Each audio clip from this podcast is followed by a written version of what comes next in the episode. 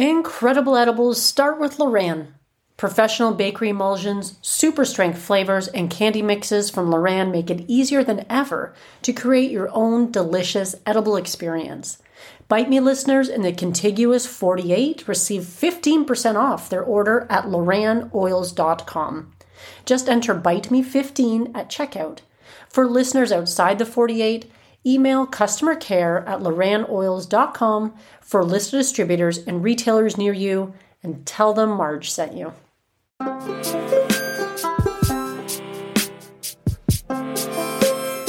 In this week's episode, we're looking at a fudge recipe that you're going to go back to time and time again. Welcome to Bite Me, the show about edibles where I help you take control of your high life.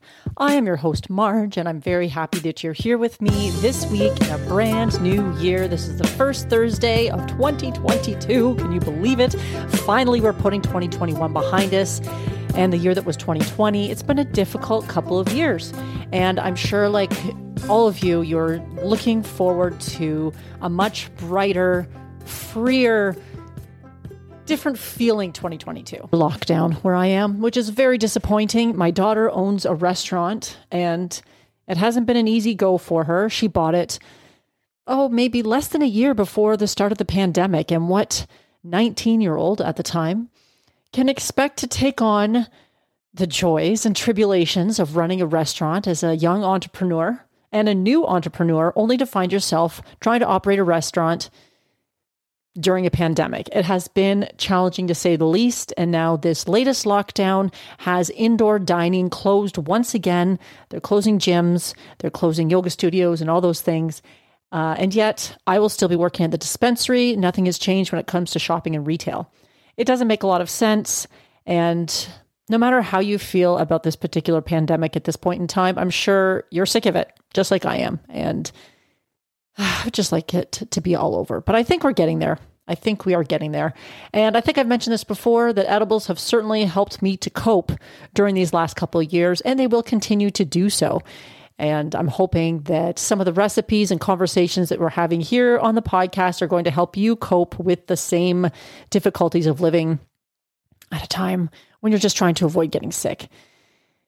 So I hope today's recipe will help you accomplish that goal. Who doesn't love a little fudge? And I know many of you may have made New Year's resolutions, but this one necessarily won't help you if you've made health related goals because there is sugar and chocolate and all those good things in these particular fudge, in this particular recipe. Naturally, it's fudge.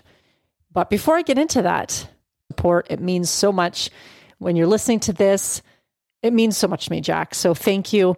And if any of you out there are curious about what that means, you can find the link for Buy Me a Cookie somewhere in the show notes. I think they're always there. So if that's something you would be interested in doing to help support the show, I always appreciate it because it takes a lot of time, energy, and money to keep this show going. And every little bit helps. So thank you again for that, Jack. And I also want to give a shout out to Steve, Steve from Minnesota, if you're listening, and I'm sure you are.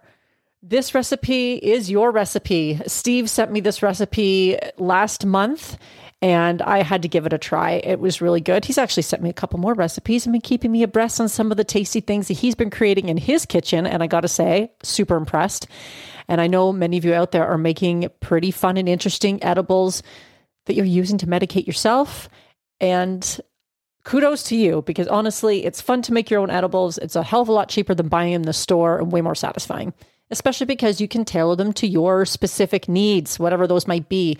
And the store that I work at, we have all kinds of edibles, but you're pretty limited. In the Canadian market, I'm sure you've heard this before 10 milligrams for an entire package. So you think you're getting five milligrams in a package? Wonderful, but they're only two milligrams each. Not so wonderful. Uh, for someone like me, that's not even going to get me started. Now, there's not, that's not to say that for a lot of people that is very having low dose edibles is wonderful. Actually, my husband Chris likes the low dose edibles. He's found that he's pretty sensitive to THC and he really likes having the option of doing partial doses or micro doses or what have you. 10 milligrams is sort of a good level for him. So that works great. But it's not even so much the dosing, it's a lot of the times the ingredients that they put in these particular edibles and the fact that they're pretty expensive for what you get. We're selling lemon poppy seed cakes in our store, and you get two poppy seed cakes in the package, and I think they're retailing for about 12 bucks for two five milligram little poppy seed cakes. Not very big. Uh, there's no best before date on them either, so not particularly fresh from what I can tell. Who knows when they're, I guess we know when they're packaged, but with no best before date, how long will they be kept in the store? Who knows? But Making your own edibles means freshness is ensured, and this fudge recipe brought to you by Steve is no exception. I enjoyed this recipe so much, I ended up making it twice over the holidays. I made it the first time infused, of course, because that's what I like to do. And then I made a second version uninfused because Chris has been complaining that I'm always cooking up delicious treats in the kitchen because most of my edibles do tend to be on the sweet side, but I'm making up all these tasty things and they're always infused. And he's like, Could you, for the love of God, could you please make something that's not infused so I can just eat it?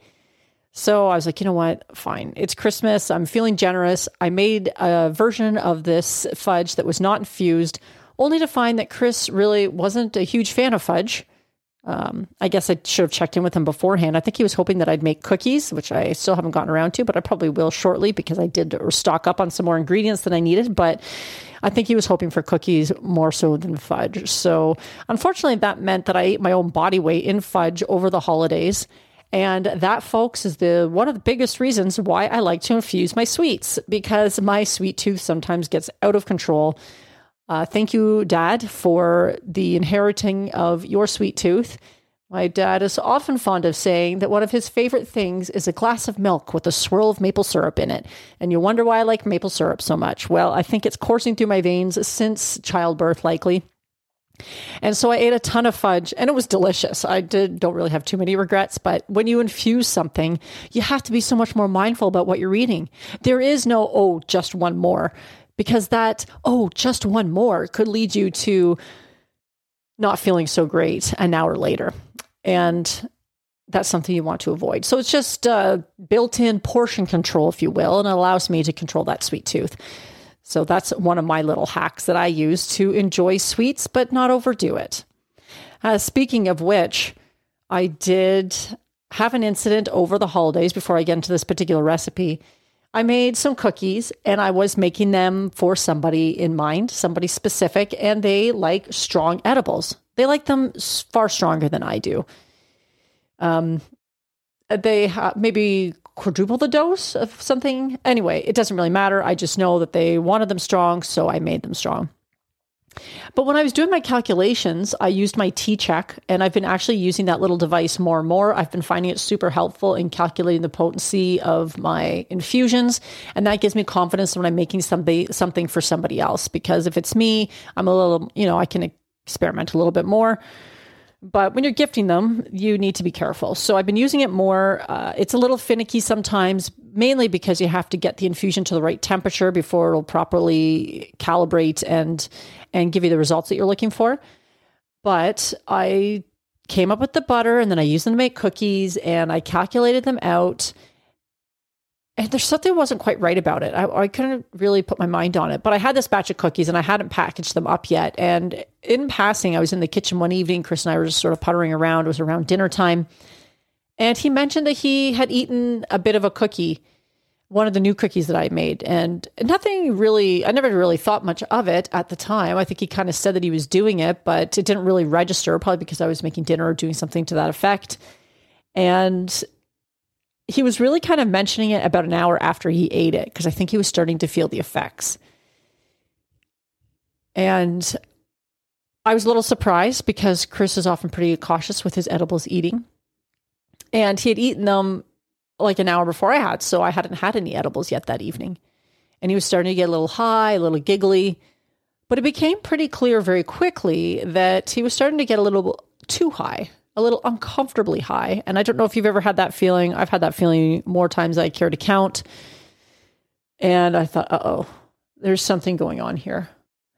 And he proceeded to get quite high, like I said, uncomfortably so. And we spent the next four hours just trying to keep him calm. We watched some comedy. I I uh, incorporated some self soothing uh, behaviors and different things to help. I wish I'd remembered the the peppercorn thing. Uh, we tried a little CBD that didn't really seem to have much effect, but we did our best to work through this. And I realized later the next day, I had one of those oh fuck moments. And it's not a moment I'm really proud of, but I looked at the infusion that I made because I thought, how is it that he got so high? I didn't really understand it. These cookies were strong, but I didn't think they were that strong uh, based on my calculations. And I realized I'm almost almost embarrassed to say this, but I realized the infusion. I had the, the results from the tCheck, and it said I think it was 14 milligrams per milliliter or something to that effect. And I was like, okay. And then I had that eureka moment, like, oh shit, that's what I did right there. And when I was doing the calculations for the cookies, I figured out how much butter I had put in these cookies. And then I took the milligrams per milliliter but accidentally calculated as per teaspoon. And there's five milliliters in a teaspoon, not one milliliter. So the cookies appeared to be far less potent than they actually were. And I had to go back with my tail tucked between my legs and uh, confess to Chris that I had miscalculated the potency of these cookies. And the reason that he got so high was because they were about 85 milligrams, and he had probably therefore eaten 30 or 40 milligrams. Now, I think I just said a few minutes ago that Chris's preferred dose right now it could be 10 to 15 milligrams.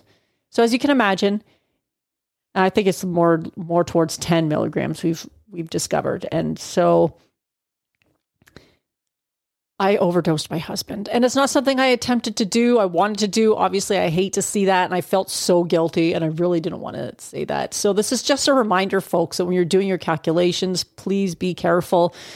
If you're using something like a tCheck, the results are per milliliter, not per teaspoon. And if you fuck that up, you're going to seriously undervalue the potency of whatever it is that you're making.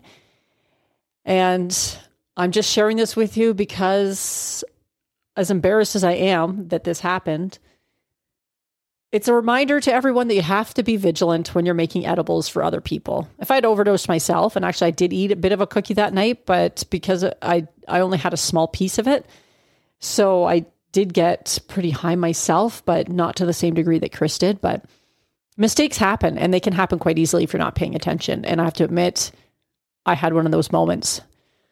So don't do what I did don't overdose, your friends and loved ones, please.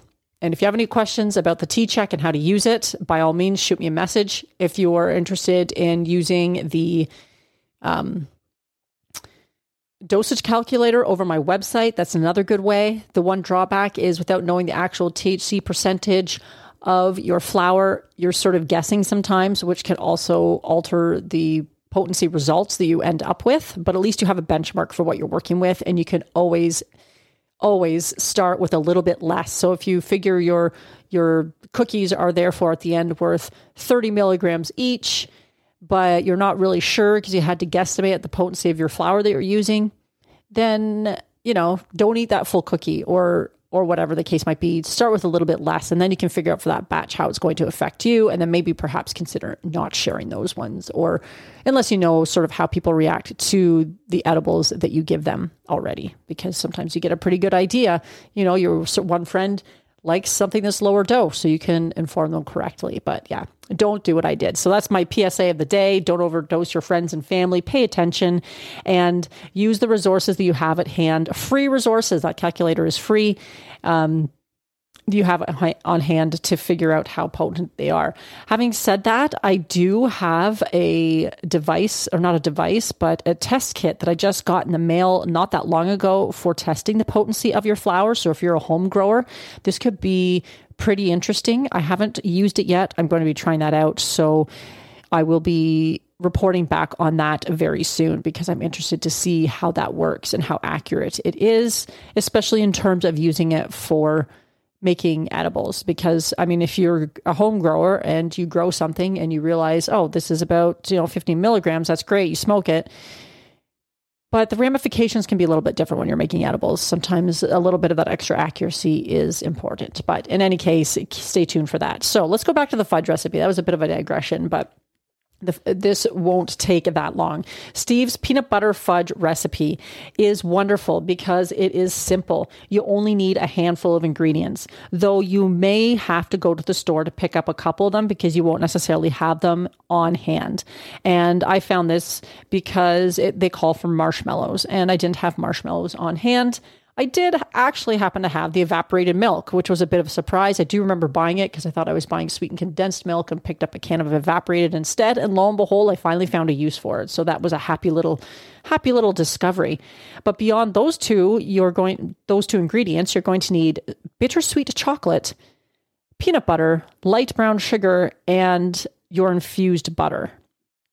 And that's it. It's a pretty simple recipe to make, and it's a one pot kind of recipe. So you're throwing everything into the pot. I mean, I'll I'll post the recipe so you can see exactly in what order and what have you, but everything goes in the pot and you heat it and stir it and allow it to incorporate and then you pour it into a parchment lined pan. And that's when you would swirl in your peanut butter and you let it set. You let it set at room temperature for a little bit, and then you let it set in your fridge for a couple more hours, and then you cut it into cubes to your desired size. And how simple is that? That's what makes it so great is because I love simple because simple means you're actually going to do it, especially if you're a busy person like myself. Now, I will say a couple little things I noticed. The first time I made this one, I went to go make it and I didn't have butter on hand. I didn't have infused butter. I tend to make more co- infused coconut oil. So I used infused coconut oil for this one. And I'm going to say that I didn't really like the results as much as I did when I made it with the butter in this case, the butter was better. And I'm pointing this out because in a lot of instances, I find coconut oil and butter are often interchangeable in recipes. They're easy to swap in and out. I do it all the time for like cookies and various things like that without issue. But I just found that the coconut oil didn't incorporate nearly as nicely as the butter did. So if you're looking at doing this one, it's definitely not a vegan, vegan, um, this is definitely not a vegan recipe. So use the butter. I think you'll be happier with the results.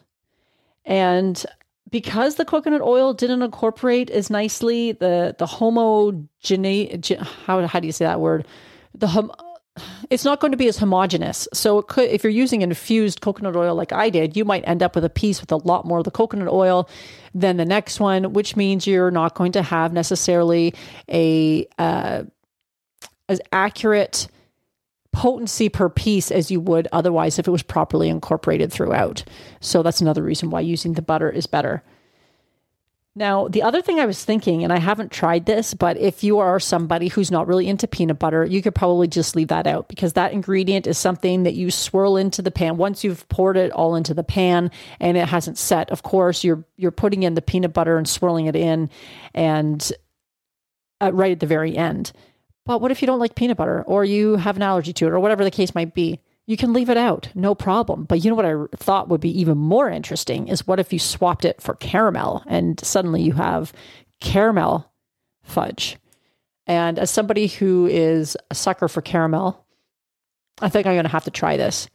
Now, the other great thing about this recipe, to sum up, is that you can freeze it. So while I ate all of the non infused fudge over the holidays and ate it in a disgustingly short amount of time, I still have lots of the infused fudge because I froze it.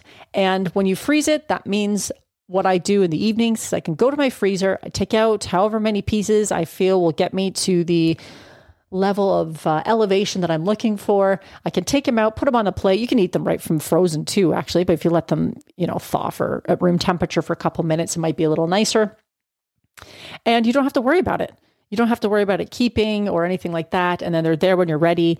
And it's a delightful way to just have a nice little surprise in your freezer when you when you want it. And you don't have to feel like you have to eat it all up in a short period of time.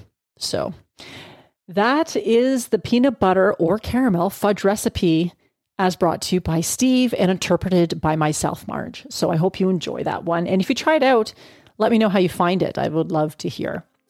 Now, I know this isn't probably the healthiest recipe, and if some of you are looking for something healthier because it's the new year and we're trying to start out on the right foot, I totally understand. And I do have some healthy recipes coming up. And I also have a conversation with Derek Gilman, the managing director of the Ganjier Cannabis Sommelier Certification Program that I took part in over the course of the last year. He's coming on as a guest upcoming as well. I believe that's next week if you're listening to this in chronological order. And I'm really excited about that conversation too. So, just a couple of things that are coming up this month. So, I think that's it for this week, my friends. Once again, I hope you're starting out the new year with lots of great edibles and you're spending some quality time in the kitchen, cooking what you love. And until next week, my friends, stay high.